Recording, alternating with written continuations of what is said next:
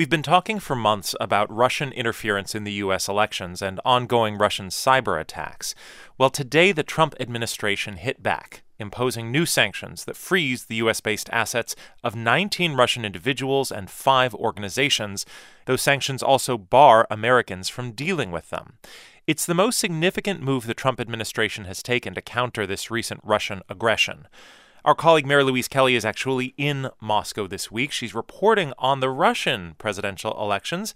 Hi, Mary Louise. Hello, my friend. I want to hear what you've been hearing from people there about Russian interference in the U.S. elections. What do they think of all the investigations happening here in the U.S.? They see this so differently than most Americans in the U.S. It is fascinating, and I'm going to introduce you in a minute to two Russian politics watchers with very different and opposing views on all this. But let me set the stage by first taking you to a place that may not look like much, but which tells us so much about the beginning of this story the story of how Russia came to play a role in our 2016 election.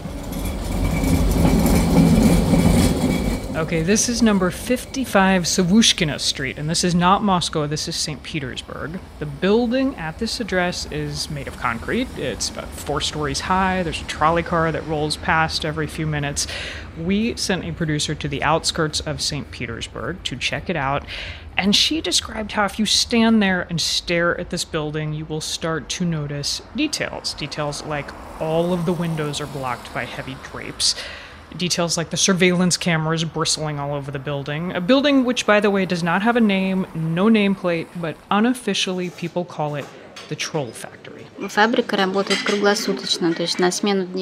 factory worked 24 hours a day, seven days a week. There was a day shift, a night shift, and even shifts over the holidays.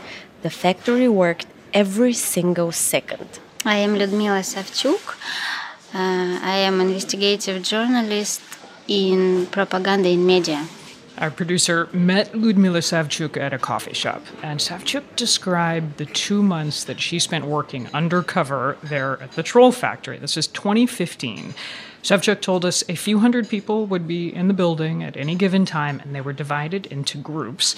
Those with the best English posed as Americans, creating accounts on Facebook and on Twitter, and then they would use those troll accounts to stir up trouble on, say, the US election or race relations.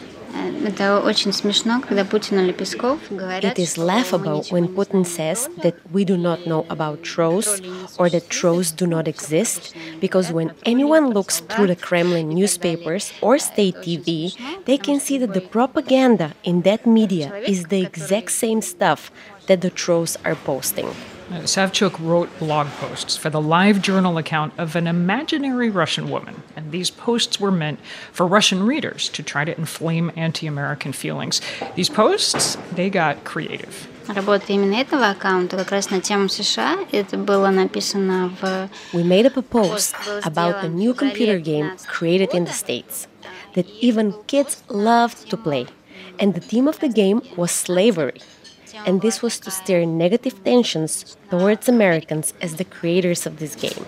A game, of course, which never existed, much like the woman writing about the game. All of it was fake.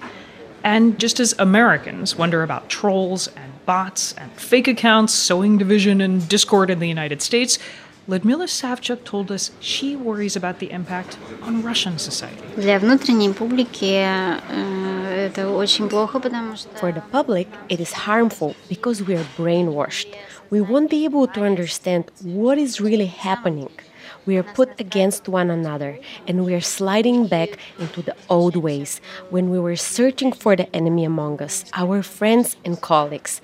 That feeling from the Soviet times, I can feel it everywhere. So, Ari, a, a, voice there from the trenches, or the production line, as it were, of a Russian troll factory. There was a troll factory at the center of the indictments that Special Counsel Robert Mueller's team recently announced. Same troll factory in St. Petersburg? Same troll factory in St. Petersburg. You can see it there on page five of that Mueller indictment. Lyudmila Savchuk says she actually worked with several of the trolls who are named in the Mueller indictment. She told us um, she's delighted that they have been charged with interfering in the U.S. election. She hopes every single one of those trolls is prosecuted. You know, one point, just to enlarge on something you heard her hint at there, Savchuk told us She is absolutely convinced the Kremlin controls the troll factories. And that, of course, is something the Kremlin denies. This brings us back to a question that we began with.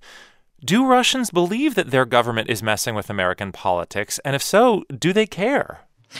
So, I had the most fascinating debate about this with a couple of Russians here at the NPR Moscow Bureau. Let me introduce you to these two guys. Konstantin Gaaze, journalist, analyst, middle of the road. He's affiliated with the Carnegie Moscow Center.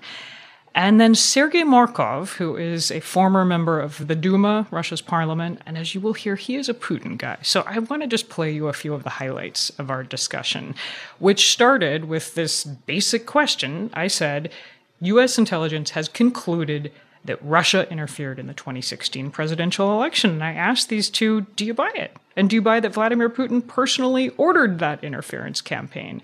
Here's Konstantin Gaaze. I don't believe it in terms of order as official order.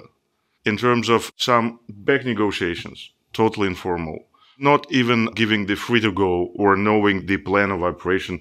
Just if we can do so, let's do so. So that's one voice. Now here's Sergei Markov. I'm absolutely sure that Vladimir Putin and presidential administration, the Russian foreign ministry, and the Russian intelligence service did not interfere to the United States elections. You're sure they did not? I'm absolutely sure for the few reasons. You mentioned that United States intelligence service told that it's clear evidence that Russian authorities involved in this. Unanimous opinion. You 17 US You trust them. We are not. You do not. We think that American people losing its control over the United States intelligence service community. Why? Because crisis of democracy.